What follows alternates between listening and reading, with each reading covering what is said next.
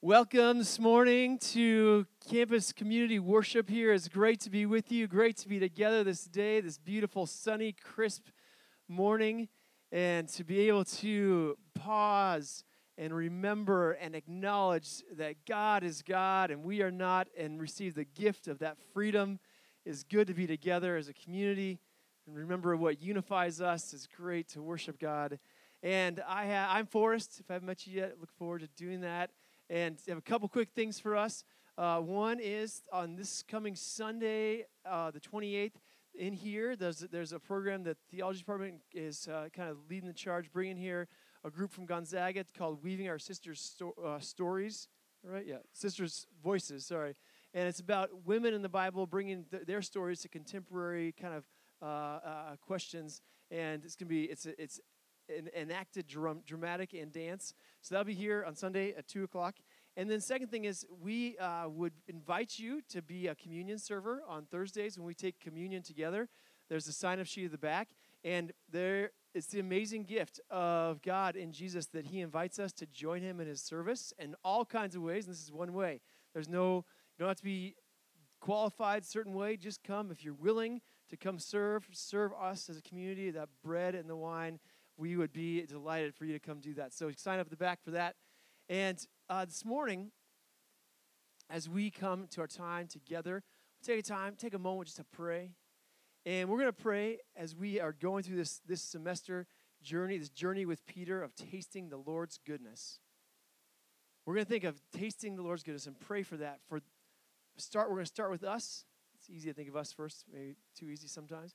Us, and then we'll pray outward from there to our community, our, our, our where we live, our state, our country, and our world. So let's pray for that, and we'll let's pray together. Lord God, thank you that you are good.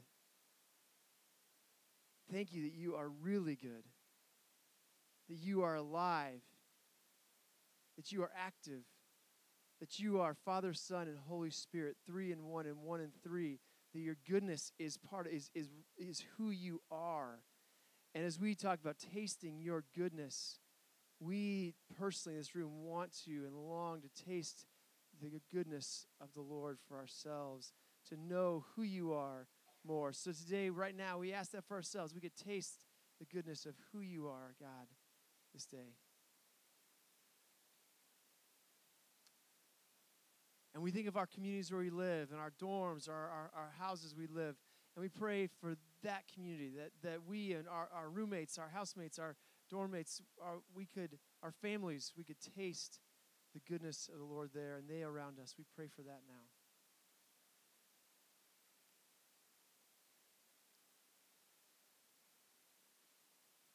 We pray for this broader Whitworth community, Whitworth University, that we are here together. We pray for this place, for the people here, and think of maybe one or two people in particular here at Whitworth. We pray for them. They could taste your goodness in the midst of whatever's going on in their lives. We bring them to you silently.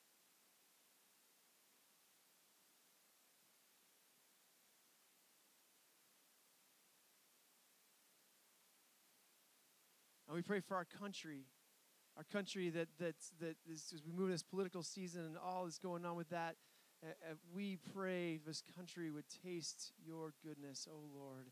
And we think of, uh, one uh, situation, one question, one issue, one concern in this country. We bring it to you, Lord. Pray for your goodness to shine through in that area.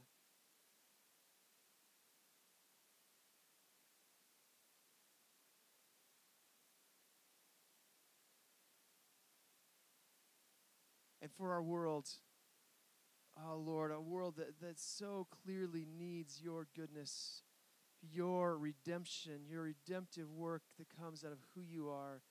God, we play, think of one place in this world that's in need of your goodness to be seen and known.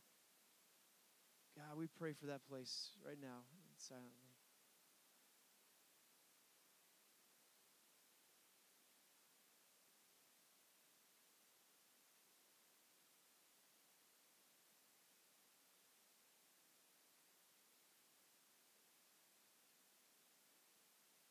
And so, Lord God, we thank you that, that we have goodness to look to, that is not, there's, is, is not hopeless. We're not hopeless. Our communities, our world is not hopeless because you are the hope of the world. That you, Jesus, have come and conquered, and because of that, we know hope and we know goodness because of you. And so we are grateful that we can call upon and hear from the good living God. And this morning we entrust ourselves to you to hear your word proclaimed through Mindy. We would hear what you have for us this day gratefully. We pray this in Jesus' name. Amen.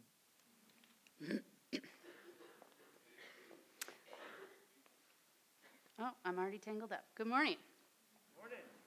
All right, we're going to get right into it. We're starting um, this morning in Mark chapter 6, verses 30 to 44. This is um, uh, account in the Bible that some of you have probably heard before, but I'd love to invite you um, to focus in and listen to it afresh and see what God has for us this morning. The apostles gathered around Jesus and told him all that they had done and taught.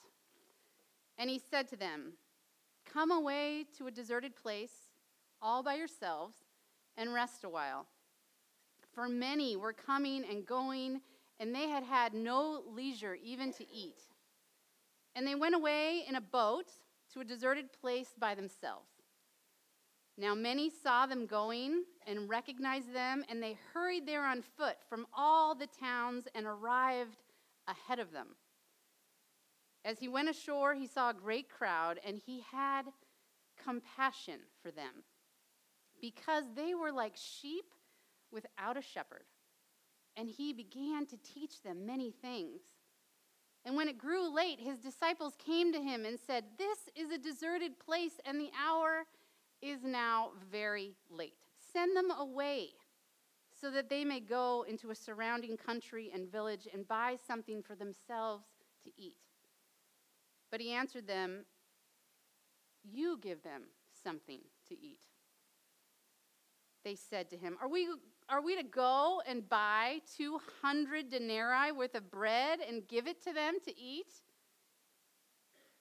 He said to them, How many loaves have you?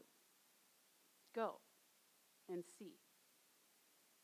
When they had found out, they said, Five and two fish. Then he ordered them all to get up, to get the people to sit down in groups of the green grass, and they sat down in groups of hundreds and fifties. And taking the five loaves and the two fish, he looked up to heaven and blessed and broke the loaves and gave them to the disciples to set before the people. And he divided the two fish among them all, and all of them ate and were filled.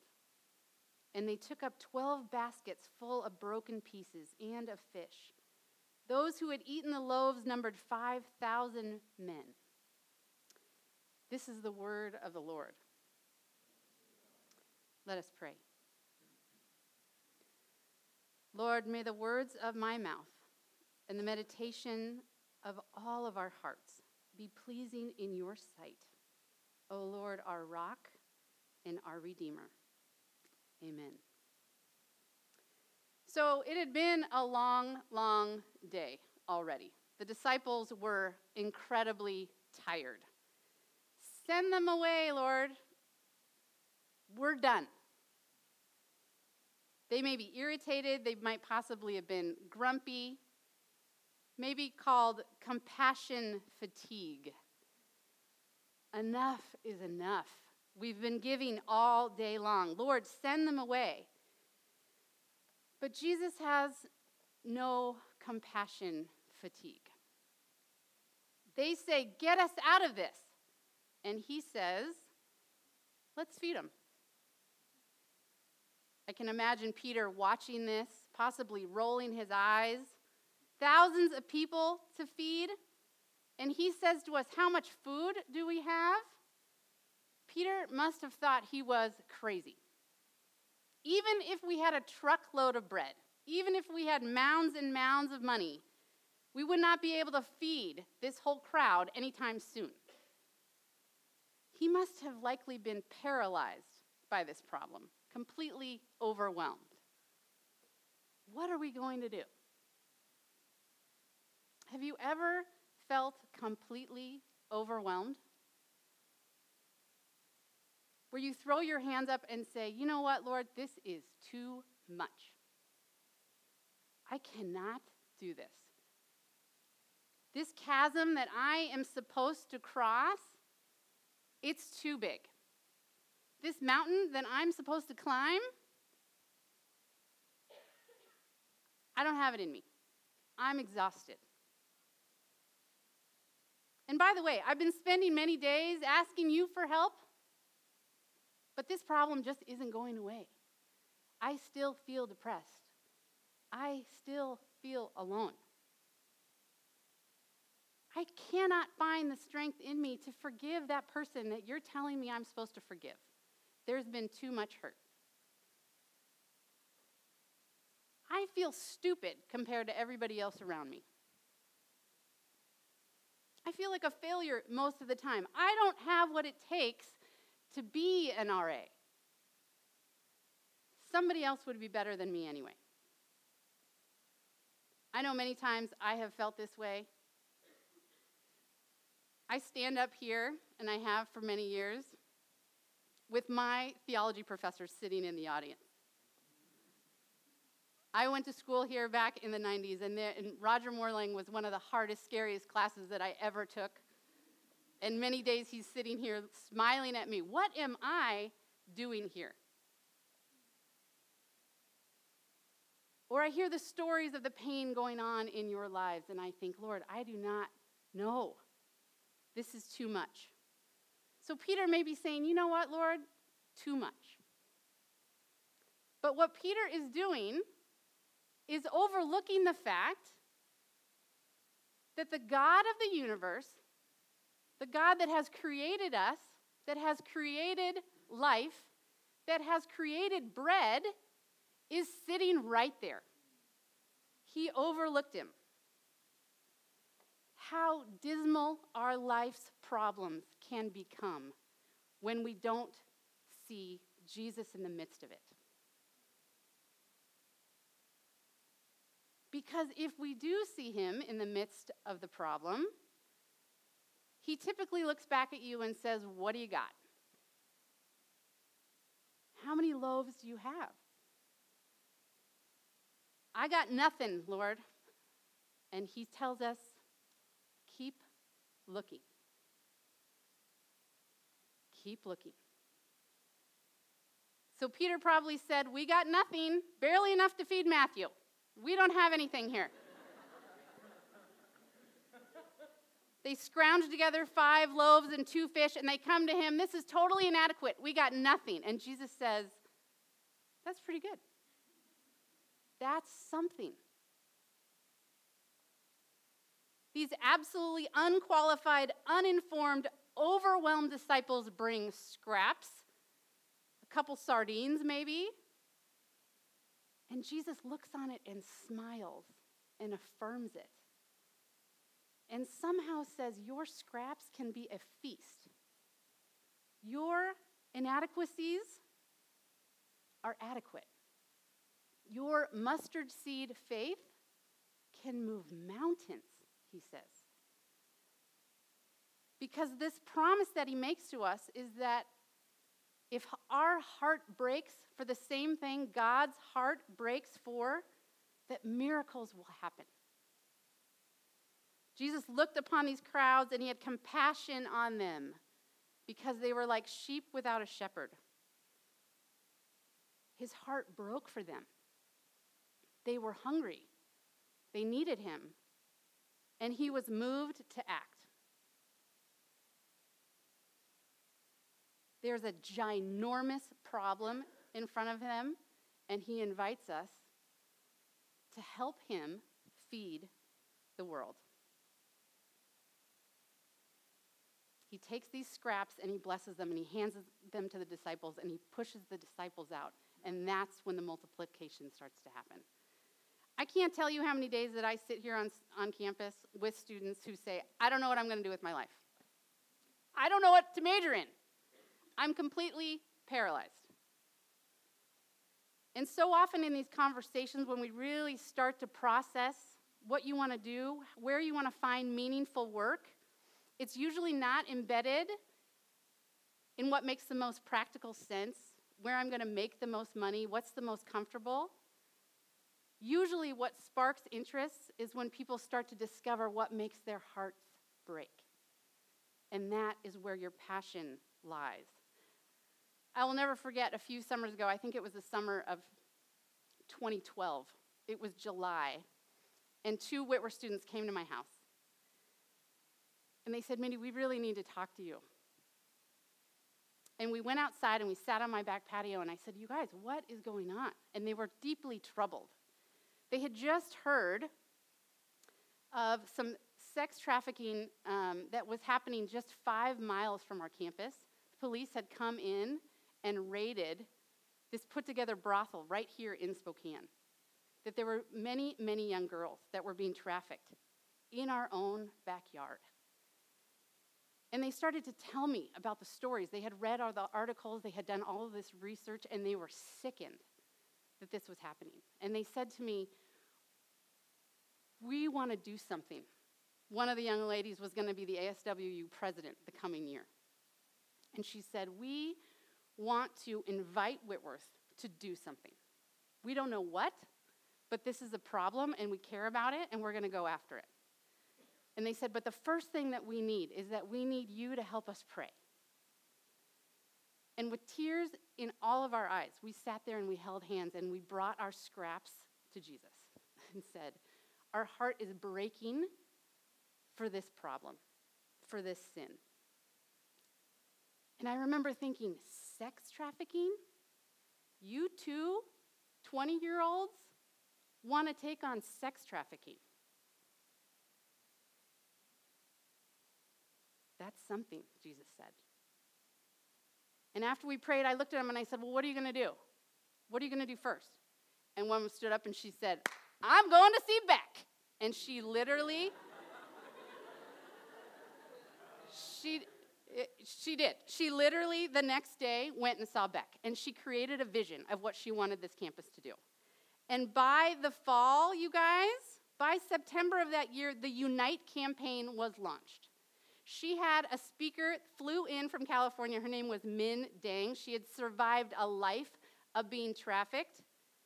And they had Beck allow her to speak at convocation. The president's office sponsored the speakers to come in effort to kick off a year long awareness program for human trafficking. They connected with World Relief. They connected with Partners International. They connected with Project 619. They created a dream workshop. They were in two of the high schools, inviting high school students to come and participate. They partnered with Generation Alive, and three of our own students were completely funded to go to a not for sale conference in San Francisco. When they came back, they led a poster campaign, and they put posters all over the city in places where they knew that some of these young girls might see a poster that would provide resources where they would be helped.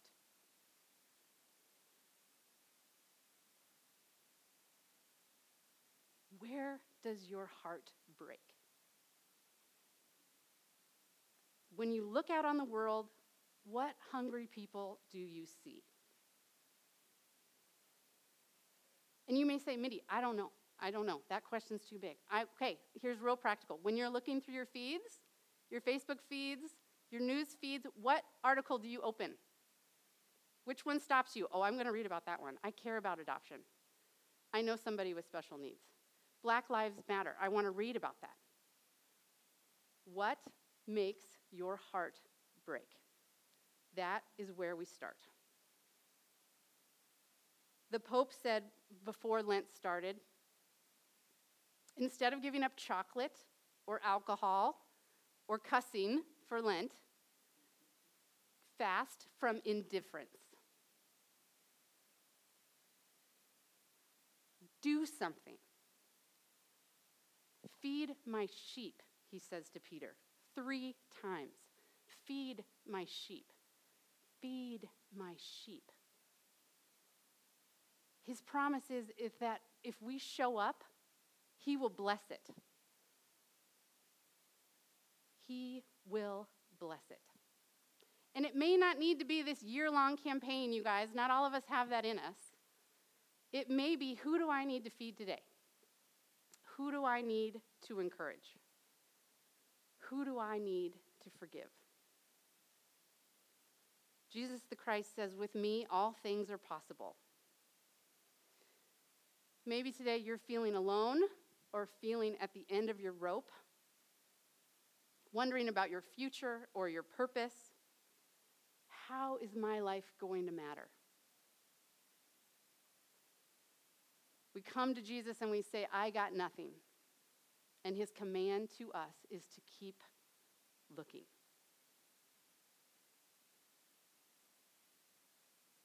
Keep looking.